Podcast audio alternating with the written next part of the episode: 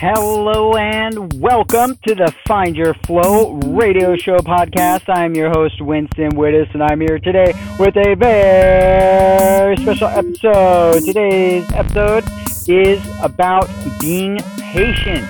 Being patient. It is not something that is prevalent in our society, in our culture, and I am broadcasting from the United States of America am proud of it. So let me uh, point that out. Not not trying to uh, have any kind of like crazy better than attitude or anything like that, but just just stating things. All right, that's it. That's it. I love the world. I love all of you, no matter what country you're from. World peace all the way. Okay. Patience in our culture not such a big thing. Why? Because we are all about now. We're all about today and all about having it done yesterday and buying a pill that will do it for us so we don't actually have to do it. Um, you know, the quick fix, the overnight success, get rich quick. This kind of stuff is huge in in the mainstream here in America. And how do I know this? How do you know this? Because we see it all over the place, right? Buy this pill, it will make you lose weight instantly. Um, buy this program and you'll be rich don't even have to do anything. Just get it, and it'll just magically, you know, ah, I just sat on my couch for 12 hours a day, and look at the checks I get now. And we know that it's not realistic, and yet so many people buy it, right? How do these people make money? They make money selling this dream or this hope that it's possible to get rich quick doing nothing or next to nothing. That's just going to happen. It's going to be easy. That is what is being sold in many of these products, right? Is the dream, the hope that that there's a there's an easy button to life. There's an easy button to wealth.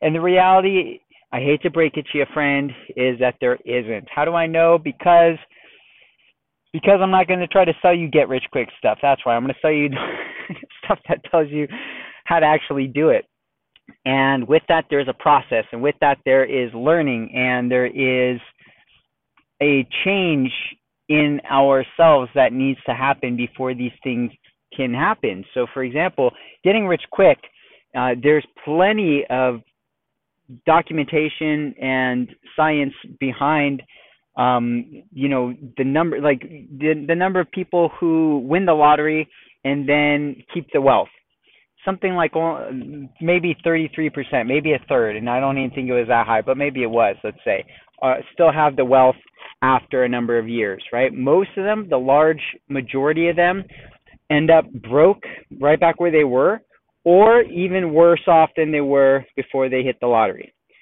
How is that even possible? How do people end up with more money than they could probably ever imagine only to have it all be gone within a short amount of time? Well, because they didn't actually change. They didn't learn how to have money. They didn't learn how to protect money or to invest money to make it grow. They still have the same mindset. They're the same person they were before they had the money. And so the money doesn't stick around, right?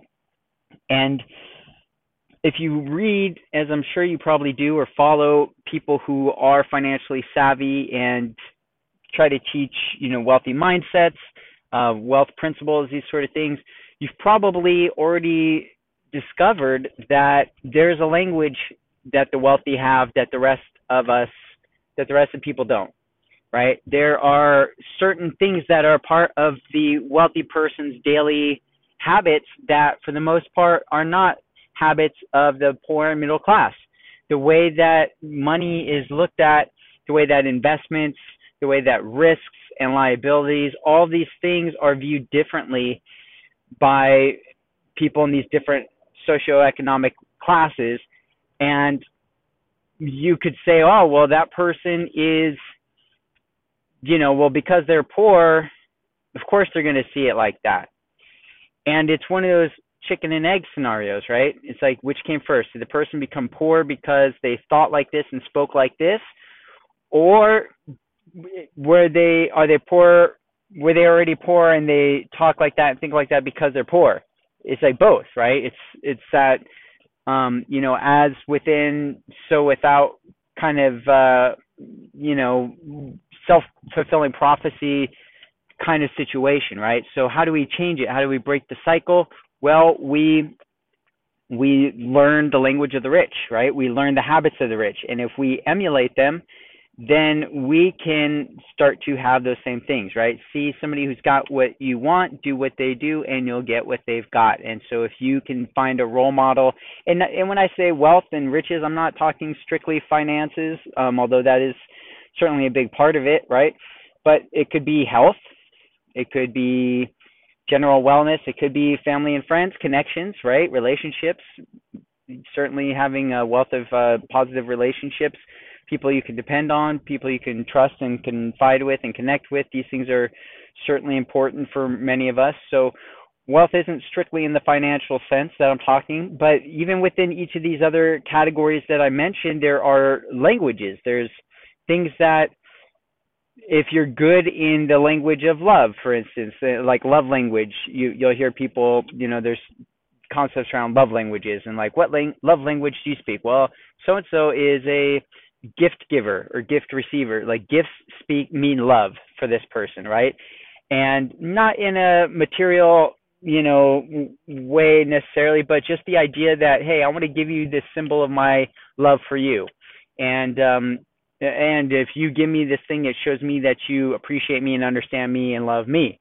Whereas for this other person, their love language may be um, much more about uh, public displays of affection like hey you know unless you're showing the world how you relate to me physically in public then you're not loving me the way that I need to feel loved to uh you know feel loved and appreciated or maybe it is um you know physical touch.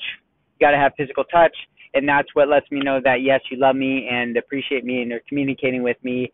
And if you don't do that then it may uh you know make me feel that you you don't understand me you don't love me and you're not appreciating me. So these different kind of languages it's not just about money but hopefully you can see how that could also relate to money right? If i'm talking about um you know like i, I was talking about my car a couple of podcasts ago. Well if if a lot of people saw my car and they don't know me my car looks really nice, at least I think so. Did get a fender bender recently, so it's not quite as nice. But you might assume that I paid a decent, uh, you know, a decent, a very relative word. You might assume I've paid tens of thousands of dollars for this car. Okay, now the car is not going to itself make me any money, right? It's a liability. It's a widget or a um, doodad, as uh, Rich Dad Poor Dad Robert Kiyosaki might point out, right? It's a doodad, it's liability. If anything, it could cost me money because I have to pay for maintenance and this and that. But it's also a necessity because it gets me from point A to point B. But I could have bought a cheaper car. But the reality is, I am very frugal, and I did not pay tens of thousands of dollars for this car. I bought this car very used. In fact, it had been scrapped and uh, rehabbed, and so I got it for a super cash discount. So that's the game I played. I was able to cut off lots and lots of cost with this car because of the way that I was able to acquire it. So that is something I learned from reading a book about wealth generation. This is it's a specific tactic that this guy and I don't remember the book, but my mother-in-law gave it to me years ago when I was um much younger. And it's this really cruddy looking book, nothing spectacular, super basic looking. You know, the cover was like yellow and black, and it was just like you know 101 ways to generate wealth or something like that. You know it's just like just looks super boring but it's like okay well you know read it. And i did and it was like wow this is actually pretty amazing. And it was just these real tactics that were about about you know doing these things. Now how does this relate to patience? We're talking about becoming you know being patient. And this ties in perfectly because uh, with my car example um, I could have bought this car right off the bat when it was new back in 2006.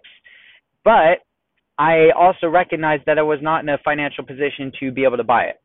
And especially back then when it was new, it was probably 30 or 40,000. I certainly wasn't in a position to buy it. So I was patient, right? And I'm been uh, I practice patience. I practice delayed gratification. And so that applies to this situation because the when you learn to enjoy the wanting of the thing as much as the having of the thing, then life becomes pretty magical, right? You know you want this vacation and you've been dreaming about it, you want to go there for years. Um, you could put on a credit card, but you also know that hey, you put on the credit card, it's going to take you way longer to pay off. You're going to pay tens, uh, you're going to pay hundreds or maybe thousands in interest on the credit card, and uh, you'll be paying for that vacation for the rest of your life, maybe, right? But if you could be patient and wait till you you know saved up enough money or you're able to finance it with a, a more strategic way or something then all of a sudden you can still have your dream but it's not going to cost you an arm and a leg you know you're going to be responsible with it and that's going to set you up to be able to maybe take that same vacation again uh, you know much sooner or go to your next bucket list destination right? So this idea of being patient is very against the grain here in our culture. And that's part of uh, the big message today is look around and notice how many things are trying to sell you something based on most people not being patient oh get this cruise today you could be sailing around you know the world in five days no money down just you know we'll finance the whole thing pay not a penny today get this whole furniture set and make no payments till next year it's like, okay, boom, yeah, today, bam, got it. Yeah, forget patience. Why do I need patience? This thing, they're gonna give this thing to me for free. Well, they're giving it to you for free today, but guess guess who's being patient? They're being patient. Why? Because they know that they're going to get paid one way or another, right? You're going to start making payments, or oops, you forget to make a payment, now you're late. Well, guess what? Now they're going to put a lien on your house, or who knows? You know, depending on uh, what kind of thing you you sign up for um, you, you know, it can jack your credit.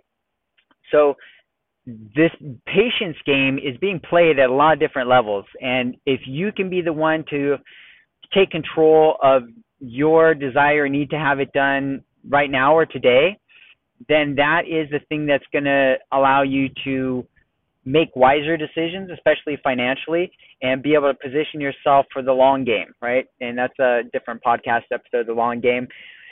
And uh, with that one, real quick, um, there are are there times that you should not be patient. Of course, yeah. You know what? I don't. I'm not saying you should always be a slacker and, and hold off on things because there's times when you've got to act, right? You got to make fast action, and maybe there's a limited window when you got to take action. You got to do it quick, and if you don't, then that opportunity is gone, right? So this is a.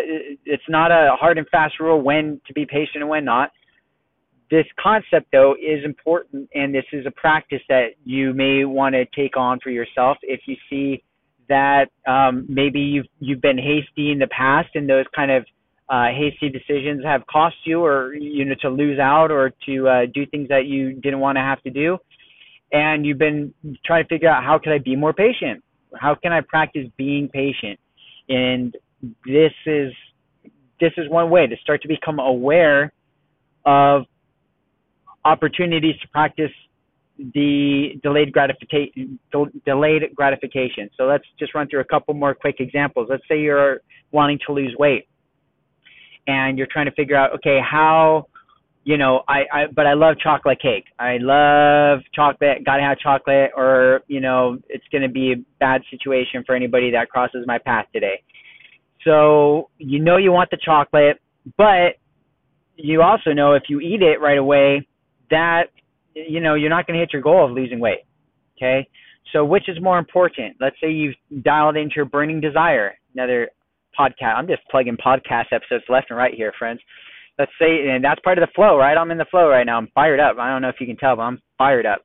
So you get um you get that burning desire dialed in. Hey, I want to lose weight. For me, it was I want six pack abs before 40. I'm gonna do whatever it takes. If I have to freaking starve myself, then I will. And um, you, but you know, I didn't do that. I just learned how to eat proper or, or more healthy, and I feel like a million bucks, and I lost all the weight. So it was like amazing double wins, and it took a heck of a lot of patience and a heck of a lot of delayed gratification because it took me a long freaking time to lose the weight, friend. It took a long time of me eating stuff that at first I really didn't like eating, and it was very sad and depressing at times to be like, man, I want a burrito so bad. I can almost taste it, but not quite because I'm not eating burritos right now. And that was rough, really hard. And I, but I practiced the patience. I said, you know, when I have my six pack abs, every weekend if I want, I'm going to eat a burrito and it's going to be glorious. And you know what, friends?